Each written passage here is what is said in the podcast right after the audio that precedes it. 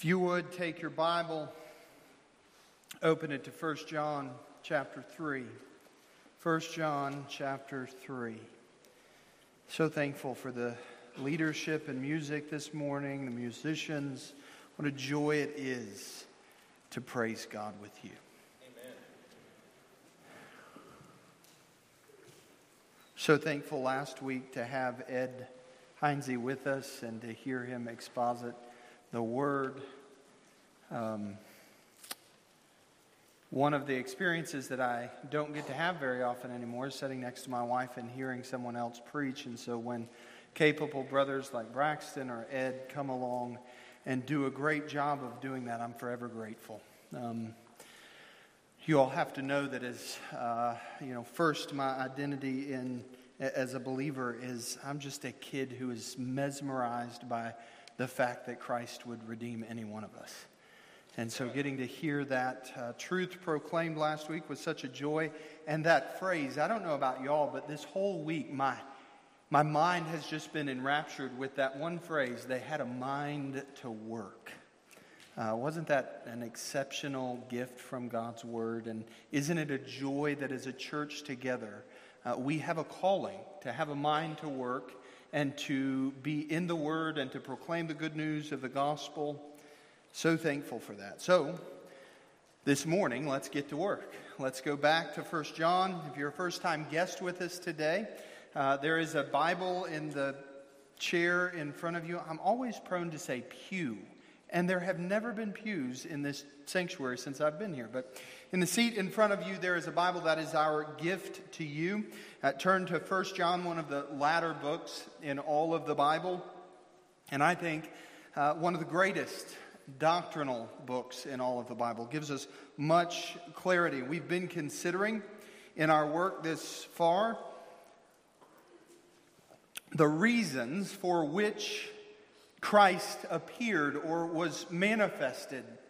And I think it's I think it's very providential that we get to consider these two realities in 1 John chapter 3 as we head into the holiday season, into the time that we put our minds to the coming of Christ in Christmas. Um, and it is, it is a gift to be able to be at this point in Scripture and a gift of providence to consider the real reasons why. And we've already considered from verse 5, John writing, You know that he appeared, that he was manifested, that he came as a historical fact in order to take away sins, and in him is no sin. He came into the world to take our sins on himself, to give us his righteousness. We call that double imputation, to give us a new nature and new life, a life that beats out rhythms of obedience to the Word and the will of God. But here we come, and a few verses later, and we're going to kind of sum up this section next week. Um, but this week, we come to verse 8, and we find a second reason for Christ's coming. The reason the Son of God appeared was to destroy the works of the devil. Now, it might seem insignificant to be concerned with the reasons why Christ appeared, but as it turns out, this simple understanding that the Bible lays before us plainly is so often misunderstood in our generations, and so much false teaching throughout history has brushed up against this topic. And it has disastrous effects when we don't understand why Jesus came. Jesus did not come, beloved, merely to teach or to set an example or to manifest the presence of God. Now, he did those things. We'll talk about that a little bit more. He did those things, but that's not the explicit reason why he came. There's always the danger. I think Paul, John, the apostles understood there is this danger in the proclamation of the gospel. The historical reality that the Son of God came into the world to save sinners, to bring together a new creation, the church, his people. There is this danger that the gospel gets twisted into a mere philosophy, a viewpoint on how to live life, a mere teaching. But in fact, it's not that. Uh, the, the gospel, again, is a historical reality, and a historical reality that we just don't think of in terms of antiquity, but it is a historical reality that has implications into our lives at this very moment. Jesus completed the work of redemption on the cross, and we see his work in the resurrection and in the ascension. We're going to consider that in a little while, but the reality is that Jesus is still at work today. He is still building his church today. He is still drawing people to himself today. He is still taking men and women, boys and girls who are lost in their trespasses and sins and making them alive unto salvation. He is building his church. And the gospel that the apostles and prophets came to proclaim was not one of mere philosophy. It was one of historical, settled fact. They proclaimed, in fact, what they had experienced, which is where First John, for those of you who have not been with us, starts out. That which was from the beginning, John writing under the inspiration of the Spirit here, which we have heard, which we have seen with our eyes, which we have looked upon and have touched with our hands concerning the word of life. The life was made manifest. He appeared, beloved. And we have seen it and testified to it and proclaimed to you the eternal life, which was with the Father and was made manifest to us. That which we have seen and heard, we proclaim also to you, so that you too may have fellowship with us. And indeed, our fellowship is with the Father and with his Son, Jesus Christ. And we are writing these things so that our joy may be complete. That, verse 3, that which we have seen and heard, we proclaim to you.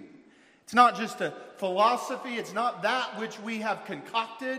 It's not that which we in our academic institutions have really fleshed out. It is that reality that they have seen and heard and laid their hands upon the person and the work of Jesus.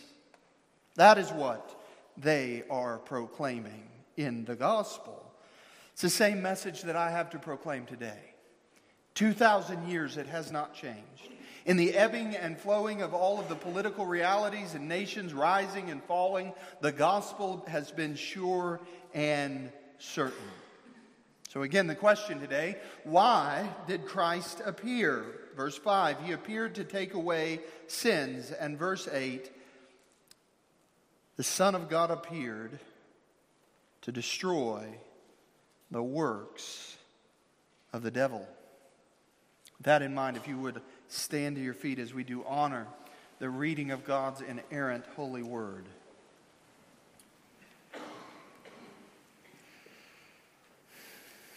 Starting in verse 4 of chapter 3. Everyone who makes a practice of sinning also practices lawlessness. Sin is lawlessness. You know that he appeared in order to take away sins, and in him there is no sin. No one who abides in him keeps on sinning. No one who keeps on sinning has either seen him or known him. Little children, let no one deceive you. Whoever practices righteousness is righteous as he is righteous. Whoever makes a practice of sinning is of the devil, for the devil has been sinning from the beginning. The reason the Son of God appeared was to destroy the works of the devil. No one born of God makes the practice of sinning, for God's seed abides in him, and he cannot keep on sinning because he has been born of God. By this it is evident that we are children of God, and who are the children of the devil. Whoever does not practice righteousness is not of God, nor is the one who does not love his brother. This is God's word to us. Would you pray with me? Father God, we come into your presence today so thankful for your word, so thankful that we stand knowing that you have inspired only truth. Help us to believe it and understand it now. In Christ's name, amen. You may be seated. So again, he came not for excellent teaching, although Christ's teaching is the teaching that will endure eternally. He came not merely to set before us a moral example, although his morality was impeccable. He came not so that we would have perfect revelation of God, and yet those who have seen Christ have seen the Father. We see explicitly in this section of God's Word that He came that our sins would be taken away and that the works of the devil would be destroyed. Now, sin has two reality, uh, realities attached to it. One, sin brings us under the condemnation of the law. Sin causes for you and I who have transgressed God's perfect standard a legal imperilment, a legal problem. And that is what verse 5 speaks to. Jesus came to take away our sin, and in him was no sin. He was the perfect Lamb of God who takes away the sins of those who call upon his name. And we can praise him for that today. But sin also, and I think this is far too often overlooked, sin puts us under the dominion of Satan.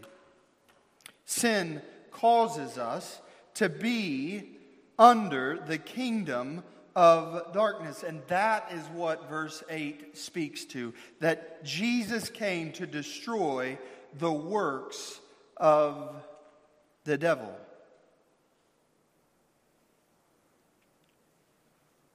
It's really what this whole passage is dealing with.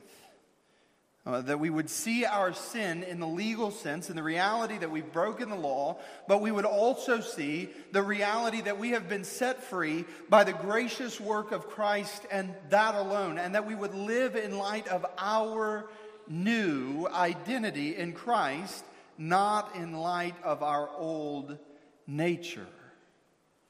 To continue in sin, to con- keep on sinning means what John is driving home in verses 4 through 10, if we continue in that path, we are revealing, we don't lose our salvation, we're just revealing that we've never been taken out of the kingdom of Satan and returned redemptively to the kingdom of Christ. And that's what makes verse 8 such an encouragement. It tells us that Christ is the one who came and accomplished the work of redemption. He is the one who has won us out of the kingdom of Satan, not by our own power, not by our own merits, not by something that we can do in our own strength. What John is not saying in verses 4 through 10 is Sarah, if you would just straighten up and get your act together, then you can be transferred into the kingdom of light. That's not what he's aiming at. What he's saying is if in fact Jesus has redeemed you, you will begin to live in righteousness because he is righteous and you are living under a new rule. This battle for redemption is not one that we could win. And yet it is one that Jesus came to accomplish, and He and He alone will get the glory because He and He alone accomplished the victory.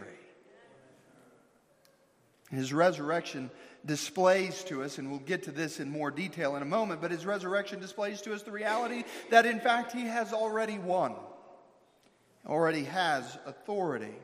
So when we come to this text, the first thing that we need to understand is who is our adversary? Who is the devil in this context? Is he real? I think the, the number one problem in Western culture is that we believe in cartoon caricatures of who Satan is, and that is not our adversary. He is not some little red, forked tailed, horned thing that sets on this side of your, your shoulder. That's not Satan. So we need to have a clear picture of who he is and how he works. We need to not buy into the lie that we can have a view of Christianity but not believe in that silly, superstitious Satan. To believe the Bible means that we are people who understand we have a real adversary. The church has one who is against her. The gates of hell will really rage against the church that seeks to proclaim the Word of God. There is no believing the Bible without acknowledging the reality of Satan, this individual that the Bible calls the son of the morning, the God of this world, the serpent, the prince of the power of the air, the strong armed man. This is the one who met our first father, Adam, in the garden and tempted him to rebel against God along with Eve. And in Adam's sin, we fell not only under the condemnation of the law, not only under a legal problem, but at that moment, when Adam and Eve sinned, they placed themselves under the authority of Satan. And that has consumed this world since that, since that day. And really, the work of the devil, if you'll turn again with me to that well worn passage. And, friends, I'm going to tell you something. Verse 5, excuse me, chapter 5, verse 19 is one of these weird paradoxical verses in the Bible. Uh, the reality that John proclaims that we know we are from God, but that the whole world lies in the power of the evil one. I mean, there can't be a darker reality than that the whole world lies in the power of Satan. And yet, the preface to what he says there is that we are from God. And there is this entire worldview wrapped up into one verse that just makes me go, oh. That makes the whole world make a whole lot of sense. In its chaos and its disorder and its dysfunction, it is in the grip of Satan, and yet we, the church, are of God. No wonder the world hates the church because the one who is behind all of that hating is Satan himself. We know that we are from God and that the whole world lies in the power of the evil one. The moment at which the world came to be in the possession, in some sense, and there's an entire series of sermons in the implications of that, was at the moment that Adam and Eve sinned and placed themselves not under the authority of God, but under the authority of Satan. This is what Satan came to do. He came to separate the human race in total from God, to plunge the world into darkness and sin, and to rule and to reign over it. That's what Satan came to do. He, he, he was so jealous of God and despised him for the goodness that God had bestowed upon Adam and Eve. And so Satan sought to destroy what God had so benevolently done for the human race. And so the world is plunged into religious pride, drunkenness, infidelity, anger, divorce, war, confusion, and the list goes on and on. The reason why we struggle to be, listen, in America, we know that preamble uh, that, that we are all uh, given, uh, we, we should be allowed to pursue our own happiness. The, the only reason why happiness is a pursuit is because Satan sold us a lie. We bought into it. And now the entire world is under his power. All of our suffering is because we are separated from the holy triune God, the one who created us in love with good purpose, who gave us every good blessing, and yet in one lie, all of that was marred. God finished his work and said that it was good, and here comes Satan. Now we have to ask this question How did Satan accomplish his work? What is Satan's primary tactic? tactic? How did he fulfill his desire to put enmity between God and man? Well, Genesis chapter 3, and what I've been talking about to this point, he comes into the garden, he tells Eve, Listen, and Adam, you will not surely die.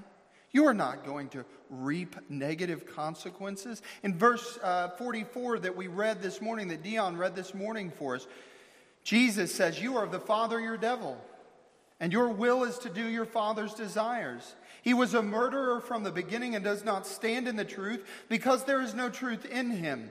When he lies, he speaks out of his own character. It's who he is, for he is a liar and the father of all lies. As we come to 1 John chapter 3 and verse 8, there is this Greek word that underlies the word devil here. And I think as soon as I mention it, you'll understand what is the character of Satan. The Greek word is diabolos. Uh, it literally means to be one who is engaged in slander. Diabolos in the verb form means to be one who slanders or breathes out lies against another. Satan's work, his primary tactic, his most powerful tool is that of lies and deception and slander. And beloved, we need to stand this morning and have a, clear picture that Satan is not one. Listen, we all get tired of being lied to by politicians, right? And, and here's the thing politicians generally are easy to spot where they're buttering things up and they're peddling some falsehoods. Big, hairy, audacious promises and lies. That drives us nuts. I don't think that Satan works that way. Now, he does at times, but Satan is more cunning than that. He's been at this game for a long time, and his best tool are subtle lies, little errors, minor shifts in doctrine. That's how Satan works. Do you want to know why the church is so divided this morning? It's not because God has not been clear in, its, in His Word. It is because Satan has sent false converts in amongst the people of God throughout church history to speak subtle lies into the church. It's what He's done from the beginning. He is the father of all lies. And so we need to be careful not only of big, audacious errors but also of subtle errors. And we need to be humble to acknowledge the reality that in our sinful, frail state, we're all prone to error. Now, who is Satan's chief target? If, if, if lies and deceit and, and diabolical slander is the character of Satan, then who is his chief target? Well, that answer is clear because he comes, and the first thing that he does is he interacts with God's redemptive word, and that is recorded. I, I think that it would be a gift to Satan if we didn't have Genesis chapter 3, wouldn't it? But we can see his lies plainly from the beginning. And we can see who is the one that Satan really is angry and after, and that is God Himself. Satan aims his subtle lies at who God is, and every one of us have bought into these lies. Some of us, in, in fact, have been raised in systems of thought that have, have allowed subtle character assassinations against the attributes of God. Beloved, one of the most difficult things for your pastor he said, I have beloved friends who will tell me. They'll, they'll come to, and, and I don't, it's not all about this, but this is just an example, and it's at the forefront of my mind. I've had beloved, near to my heart professors who, in my course of study in the Word of God, who have told me, you know, Jay, in, in your understanding of, of, of man's choice in salvation and what God does, you really need to balance those things out. Do you see the subtle lie and shift there? That we are going to take the attributes of God and anything about man and balance them out. Those are subtle character assassinations, not meaning to, not out of a heart desiring to, but against the person of God. And that is what Satan does all the time. And there are some of us in this room that have been brought up, brought up in systems where we've been taught that, that Jesus and that the triune God of all of the universe is nothing more than a cosmic Santa Claus. And, and that if we do uh, good things, then He will reward us for that. And, and really, God is um, not sovereign. And God wants us to be happy, and He's trying to bring that to pass, but He just, there's so much evil in the world, and then there's this dualism. There are so many subtle lies that Satan peddles. And the first place, the seed for every lie, is lobbed at the character and the person of who God is.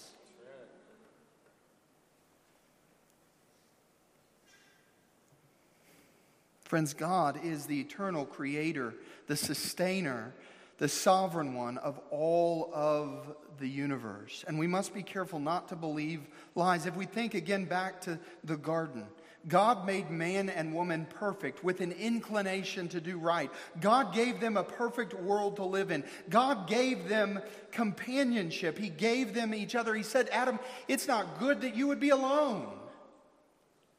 Didn't owe Adam anything. And yet he gave Adam companionship in the human form and family and all of those things. What God did was, beloved, it was good. God gave them also the privilege of walking with Him, communing with Him in the cool of the day. The God of all creations, the Holy One, in His kindness, made fellowship part of the reality of what he bestowed upon Adam and Eve in the garden, which, after all of the rebellion, by the time we get to John chapter 1, verse 4 here, there is an entire indictment against humanity for our rebellion against him. And the glorious thing is this that John could actually say, that which we have seen and heard, we proclaim also to you, so that you too may have fellowship with us. And indeed, our fellowship is with the Father and with his Son, Jesus Christ.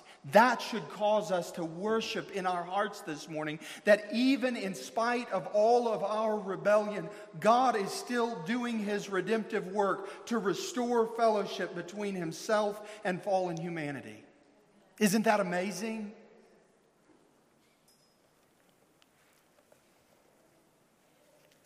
And in all of that good, and, and again, God declares that what he had done was good, and it was. Do you know what Adam and Eve added to paradise?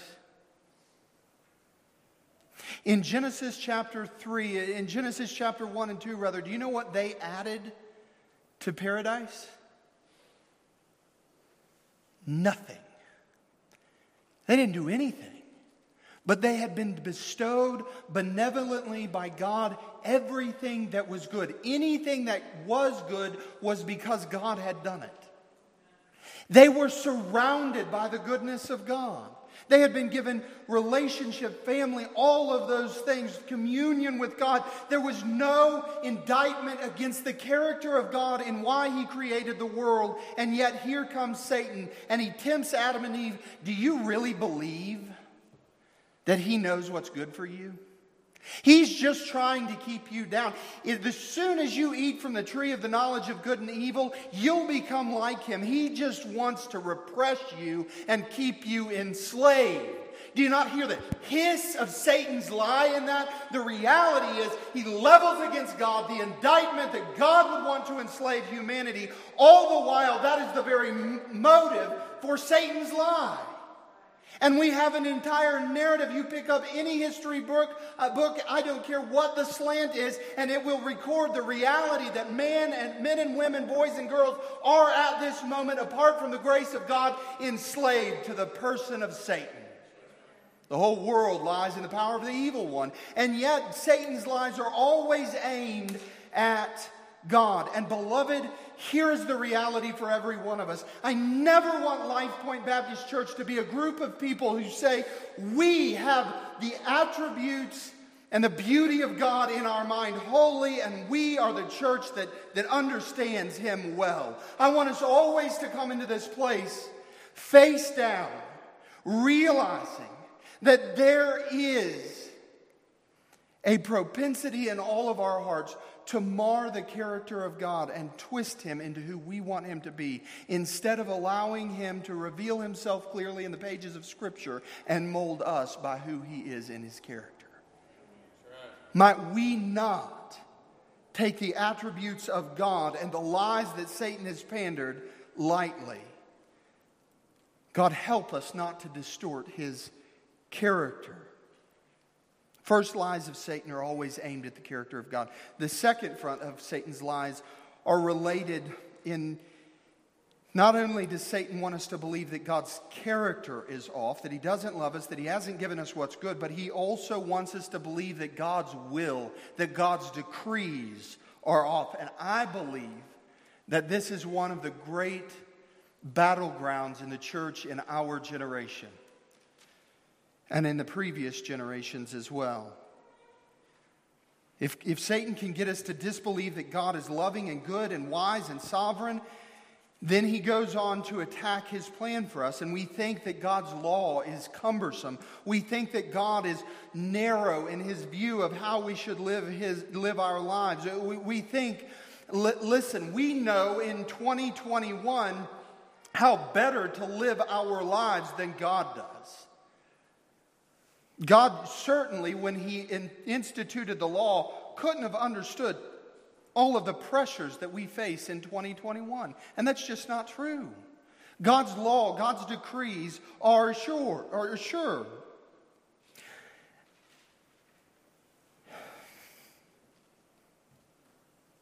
God's plan is constantly attacked by Satan. There is constantly this bid in, in, in our lives, in our hearts, that, that when bad things happen, Satan wants us to blame God for it. I don't know how many testimonies that I've heard, and it's almost just a natural outworking of the human heart and disposition that when life goes wrong, we question whether or not the decrees ultimately of God are good. And here's the thing many theologians have come along and they have seen this problem that evil exists in the world, and, and we want to believe in a good God. So we'll develop entire theologies that unhitch God's sovereignty over the universe so that man is free to believe that God is good and that God doesn't have anything to do with their suffering. The problem is that goes back to the first problem, and they're attacking the character of God. We must not believe a lie that God has somehow taken his sovereign hand off of his creation. Satan is still, although the world lies in the power of the evil one, the evil one lies in the power of our God. He is the one who ultimately can stop everything. And so, if he allows it, is not, and we are in Christ, it's not for our destruction, but for our growth in Christ. But we don't want to believe that. And there's a lot of struggle in that, and I'm not even picking at that. I'm just saying this. This is the point. Hear me on this. Satan wants you to think that both the commandments and the eternal decrees of God are somehow marred. But I promise you, God's character is perfect and God's plan is perfect. Not only that, third, not only does Satan slander God's character and his will, his decree, Satan also slanders God's warnings. Genesis chapter 2, verse 15 the Lord God took the man and put him in the Garden of Eden to work and to keep it. And the Lord God co- commanded the man, saying, You may surely eat of the tree of the garden, but of the tree of the knowledge of good and evil you shall not eat. For in the day that you eat it, you will surely die. And what does Satan do? You will not surely die. He undermines God's warning. You won't die. Don't believe him. You will become like him. Again, he's holding you back. And yet, God shows that in his judgment, he is always right and he always speaks truth. Yet today, in our own lives, we think back about what happened in Genesis chapter 3, but we need to know in our own lives today, Satan says in so many subtle ways, no one will know. If you sin just a little bit and you break God's eternal decree, nothing will go wrong. What difference will a little theological error make? And we believe him And we convince ourselves in a small way that we have freedom and autonomy from God, that we can be our own creator and we can be our own. Um, we can be our own Lord, our own master. We can live life our way. I was talking to Ed at lunch uh, last Sunday, and he, he mentioned a, a song uh, by Frank Sinatra I did it my way. And we talked about how wretched that song is. But that is the heart impulse of every human being. I want to do it my way. But do you know what happens when we do it our way? When we ignore the warnings of the Word of God as He has decreed them? We end up finding the way of the transgressor is hard. The freedom that we thought we had by rebelling against God turns out to just be a trap. And we ensnare ourselves to what will ultimately destroy us. Paul, writing to the church at Galatians chapter 6, do not be deceived. Friends, when you see that phrase, do not be deceived, remember that God is insulating his people against the lies of Satan. God is not mocked, for whatever one sows, that he will also reap. For the one who sows to his own flesh will from the flesh reap corruption, but the one who sows to the Spirit will from the Spirit reap eternal life. The reality is, Satan promises in his lie so much fulfillment if we would just rebel against God. But in the end, in the end, all that we find in our rebellion is that rebellion against a good, holy, wise, merciful, sovereign Creator is death. If we sin against Him, we reap corruption. And yet, the wonderful narrative of the Word of God is that while we were yet sinners, while we were still de- dead in our trespasses and sins, Christ came, He appeared, He died for the ungodly. He came to destroy the works of Satan. We have to ask the question why would Satan do all of this? Why did Satan lie at the garden? Why is he continuing? Why does, will he go on lying forever? One, because that is in his nature, that is who he is, that is his character, Jesus says. And ultimately, his desire, and I've already said this, is to bring us under his power. It's not only to rob us of life, although he does that, but it's ultimately to rob us of fellowship and joy. Do you know what one of the most marvelous statements in all of this letter is found in verse 4 of chapter 1? John writing, and we are writing these things so that our joy may be complete. And in verse 3, he says that we have fellowship with the Father and with the Son. There are these two grand realities that we have as Christians, and that is fellowship with God and joy in all that he has done. And the reason why Satan lies is the exact opposite of why John writes, and that is to rob us of fellowship with God and to rob us of joy in our lives in communing with the one who has created us and sustained us and redeemed us. That is why Satan goes on lying because not only does he want us to bring want to bring misery and hardship into our lives but he wants us to be separated from God and be under his thumb. Again, Satan wants us to believe these lies, and our nature is so fallen that without the work of the Spirit, we are so prone to do so. Friends, we can experience misery and pain and discomfort, and we can experience all of the natural consequences of sowing to the flesh and reaping corruption. And you know what we will do without the work of the Spirit in our lives? You know why addiction and pornography and so much of this self destructive behavior that we find in our society is rampant?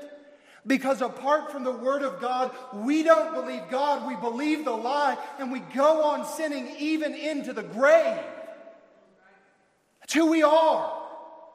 And then someone wants to stand up and say, yeah, but people are basically good. That's basically a lie from Satan. Because we're not good. Without God, We will never be redeemed, we'll never be restored, we'll never function in the way that we should. And without God's kindness, we would continue to limit God. We, we would continue to believe maybe His plan isn't what, what is best for me. We would continue to blame Him for our unhappiness, all the while Satan is the one who has sold us the lie. We go on robbing and murdering and stealing. We get angry. We act in pride. We're impulsive. We're discontent. The whole world lies in the power of the evil one. And why? Because Satan wants to rule over men because he despises God and he despises humanity. And we play into his hands. So many people, I'm sure as you have worked in your vocation as a Christian to evangelize, so many people will look at the state of the world and they'll say, well, there can't be a good God if he would create a world like this. Well, the problem is, God didn't create the world as it is today. God created the world that was good and upright and inclined to do righteousness. And do you know who gave it over to Satan? Our father Adam. In his volition, in his free will, he sold the entire human race into the kingdom of darkness. Do you not see the absurdity of the lie that is believed in unbelieving people? They blame God for what Satan has done. We believe lies. Satan's lies are not unimportant, they are, in fact, in the scope of human history, powerful. Now, think about this. Think about the world that lies in the power of the evil one, the one who is a slanderer, who slanders who God is, who slanders the decrees of God, and who slanders the commandments of God and the warnings of God, saying that God is a liar.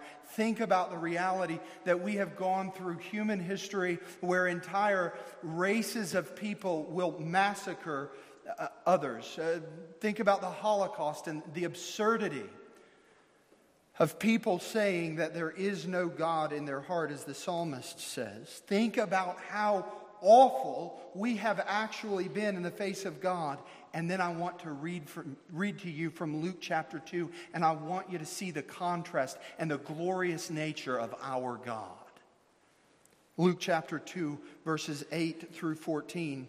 And in the same region, there were shepherds out in the field keeping watch over their flock by night. This was a world, these shepherds were in a world where the world was in the power of the evil one.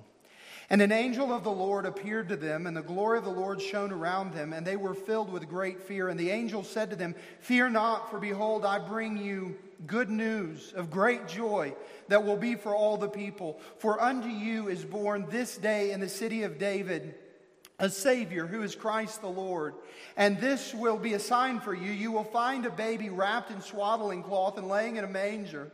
And suddenly there was with the angel a multitude of heavenly hosts praising God and saying, Glory to God in the highest, and on earth peace among those with whom he is pleased.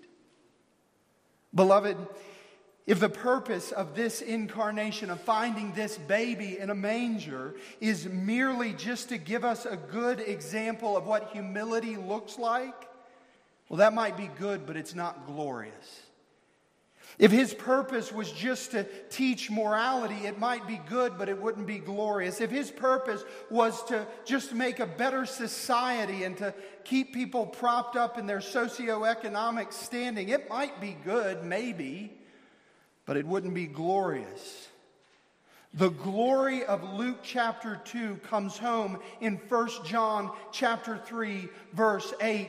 This baby that we found in a manger that, that the angels of heaven are glorifying God for is the one who has come to destroy the work of Satan. That is why he has come. The reason the Son of God has appeared was to destroy the work of, of, the devil. Jesus came into the world that was in the power of the evil one, in the hand of Satan. He came to crush all of the lies, all of the slander, and to redeem his people from their sin for his glory. How often have we bought into the Christian Christmas narrative that there's the sweet, cute, gurgling Jesus who came so that we would understand what it is to be gentle and lowly. And praise God for his example in all of the moral categories. But the reality is that tiny child in that manger is a declaration of war against all of the lies of Satan. Glory to God in the highest. These angels aren't just singing some sentimental junk. They are glorifying God. He's going to set these people free from the demonic lies of the diabolical one.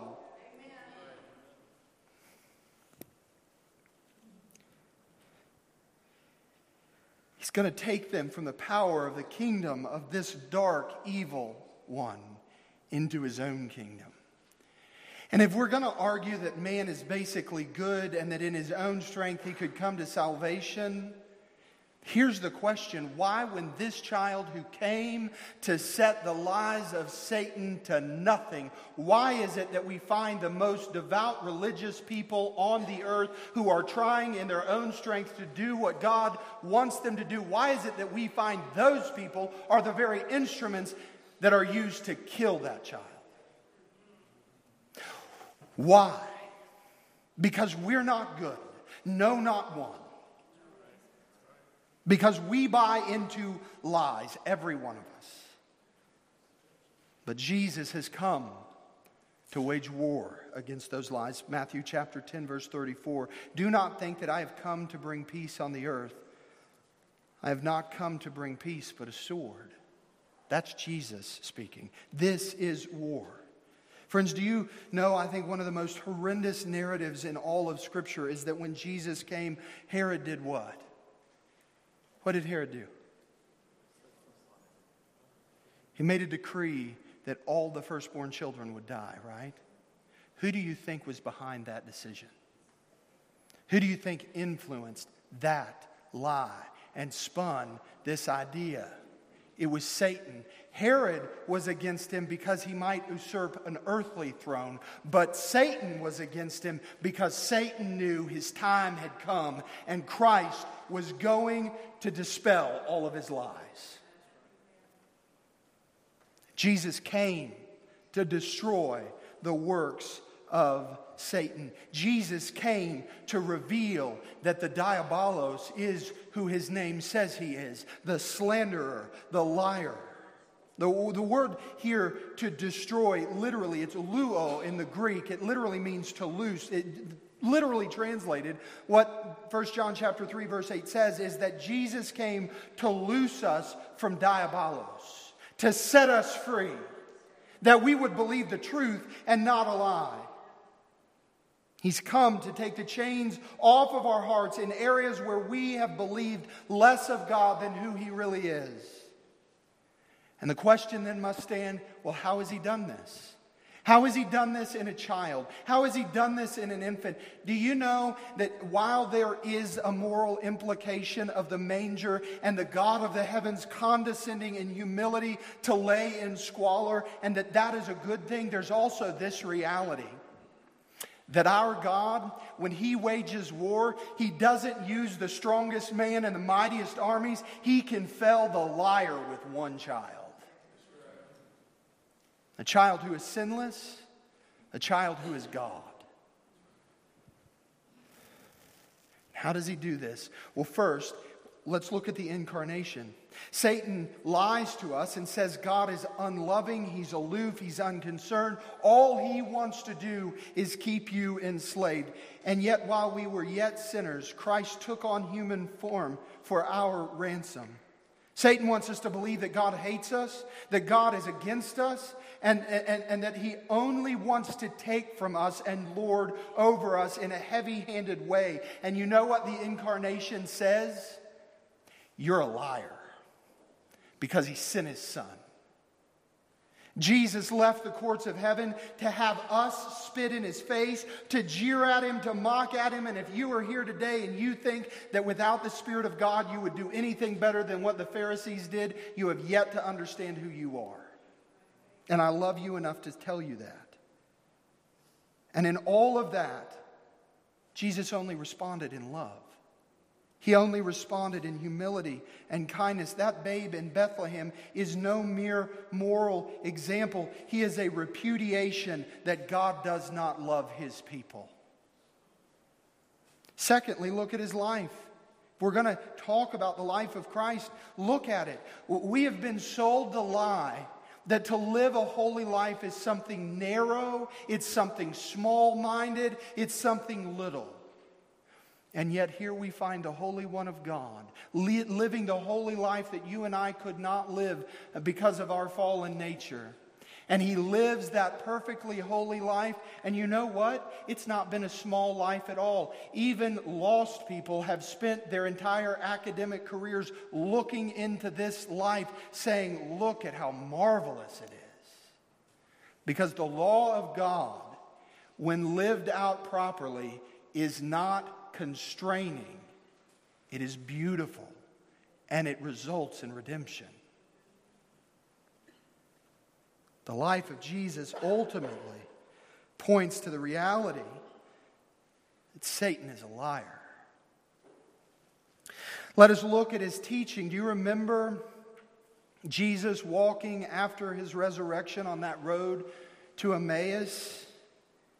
And in Luke chapter 24, verse 27, it's recorded, and beginning with Moses and all the prophets, he expounded to them in all the scriptures the things concerning himself. He took the word of God and he pointed to himself and he pointed to the reality that he was the only one who could accomplish redemption. And do you know what the individuals who were with him said as he left? Did not our hearts burn within us?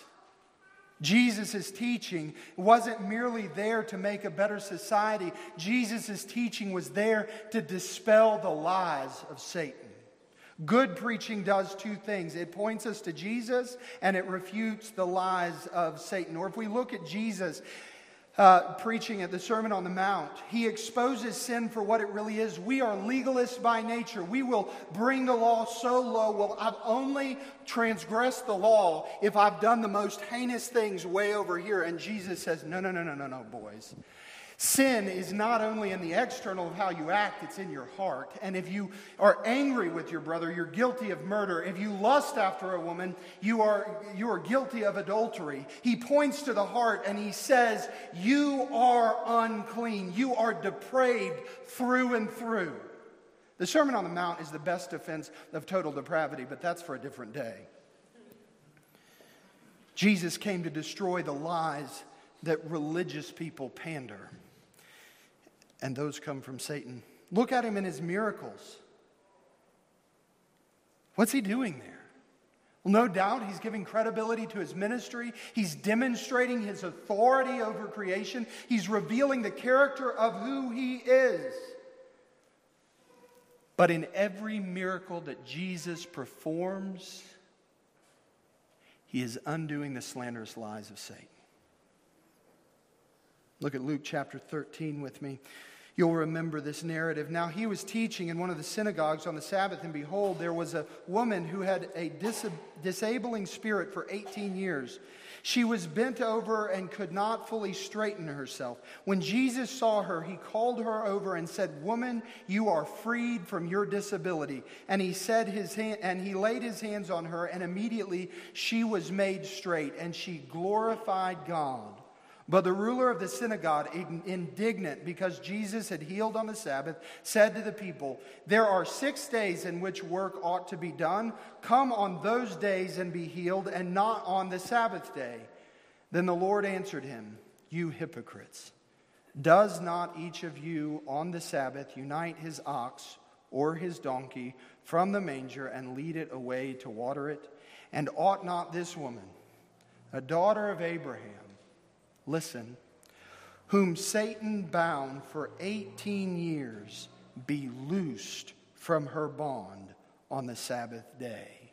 What is Jesus doing in that narrative? He is coming to destroy the works of Diabolos.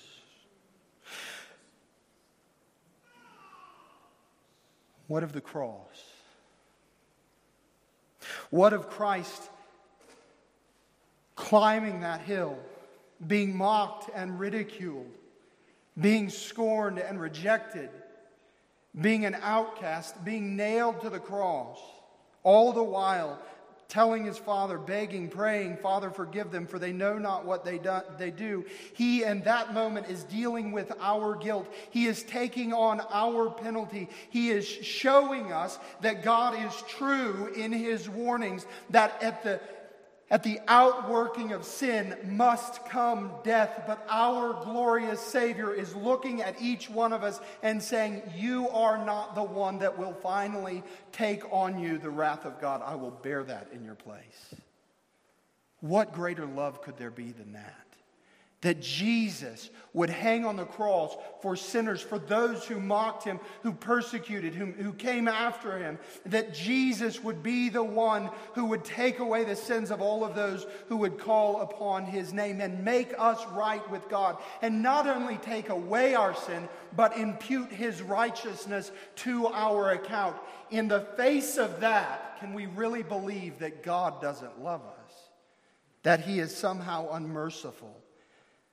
That is why Jesus came, was to dispel the lies of Satan and complete the work of redemption. Or what about the resurrection?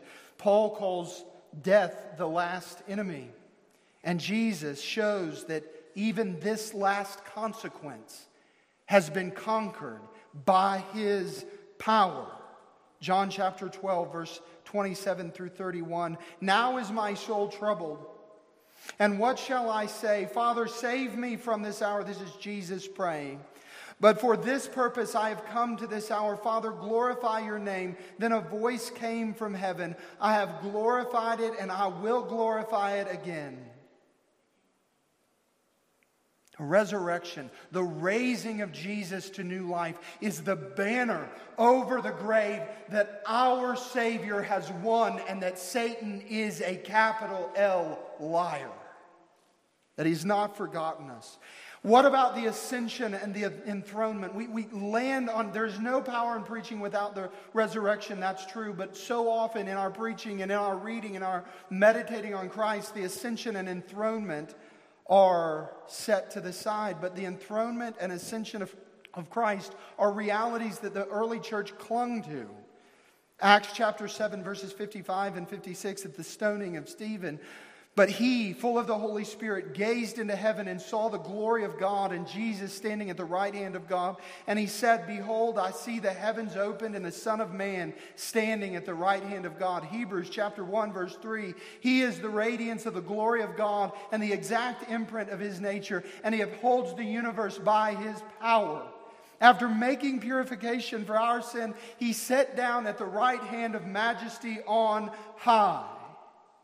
What is he saying there? He's saying all the works of Satan have been defeated, and at this moment, beloved, Christ, our advocate, is on the throne.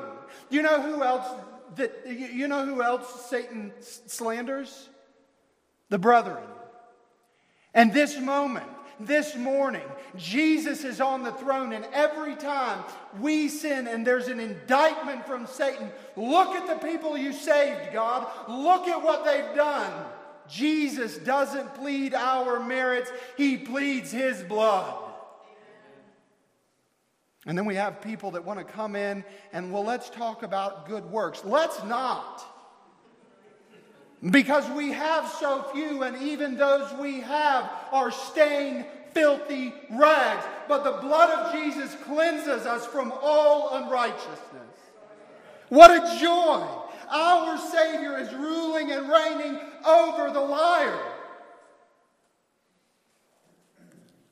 And yet, Satan's still weaving his lies, and the world's still believing those lies. But, beloved, I promise you this not for long. Because our Savior is coming again. Satan's lied about God himself. He's lied about the decrees of God. He's lied about the consequences of sin. He lies to the church today about the promise of the second, uh, the second coming of Christ, saying that won't come to pass. You're foolish to believe that. You might lose your job if you actually trust in what this Bible says. Amen. Anyhow, we can go on believing, knowing that in the incarnation, In the life, in the teaching, in the miracles, in the resurrection, in the cross, in the enthronement, our God has displayed his authorities over the slanderer, and one day he will come to finally vanquish him forever. Amen. Jesus came to do away with the lies of Satan. We have all of his marvel, marvelous work, all of his life that point to the reality of Satan being a liar. So, what are we to do? Well, there are two things, beloved, and I'll wrap this up. One, we need to always in our lives not look to the Bible as though it were this mere moral, sentimental, liberal document begging us to just be better. Friends, the Word of God is the declaration that our King has won. We need to remember his victories. We need to remember everything that his work and his life says about who he is and how his decrees come to pass. And then we need to wait patiently, looking forward to that day when we will be the ones to behold the final victory and we will stand around the throne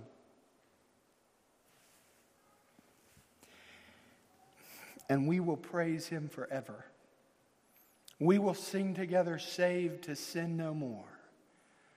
Oh, we will realize that Jesus came not to give us an advantage over the grave, not to give us an opportunity for salvation, not to maybe somehow, some way allow us to work out in purgatory our own salvation. Jesus came to destroy the works of Satan, and that he has done eternally. Do you know heaven will be a place? I think this is, we talk about heaven being the place where there are streets of gold. But as an expositor of the Word of God, one that wants you to understand clearly what God has said, no more and no less. The glorious thing of heaven is that there will be no more lies. There will be no more church member who is drawn away after a foolish lie. What John is writing about here is the Gnostics are drawing people away to the silliness uh, uh, of material things being bad and, and, and the immaterial things being good and all of the other stupid theologies throughout human history. Those lies will be put away and we will see Jesus for who he really is and we will worship him in spirit and in truth. And I've got to get done or we're going to have a mess. Um, I don't want you to forget this either, though. Don't think of, uh, of Christ's work only being future and past. Uh, remember, Jesus' work is going on today. Remember what Ed reminded us of out of Nehemiah? They had a mind to work. We need to be reminded that our Savior is still working in this generation. He's still drawing people unto Himself. He is still loosing people from the power and the penalty of Satan's diabolical slander. Truth matters. Why Jesus came matters. Jesus came for the truth. And the truth is this salvation belongs to the Lord our God, and He will have His way. Colossians chapter 1, and I'll close here.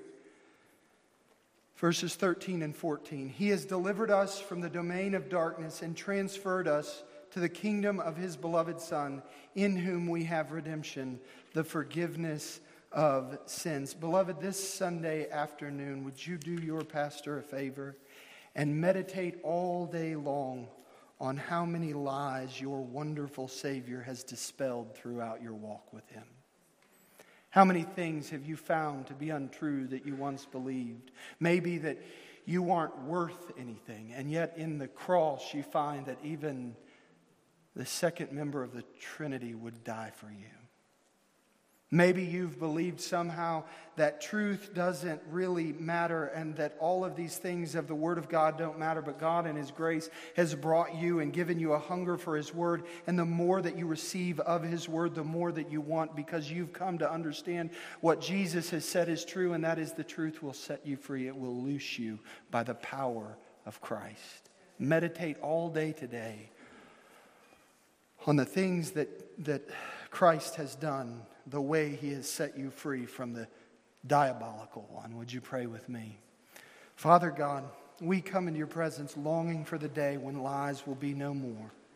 We come longing for the day when we understand not in a mirror dimly, but face to face, that we will behold you in all of your glory, knowing that you have accomplished redemption. Father, we desire not to concoct our own religion, but to merely live before your word, accountable to everything that you've said. We know that you are good and wise and merciful and holy and just. Father, we know that your decrees are right and good, and whatever comes to pass is by your doing ultimately, and we trust you with that. And Father, we know that when you command us, when you put imperatives in our lives, it's not to make us small, it's to help us to live in a glorious way. Might you inflame in the hearts of these people a clearer vision of who you are. We would leave the lies, that we would let them go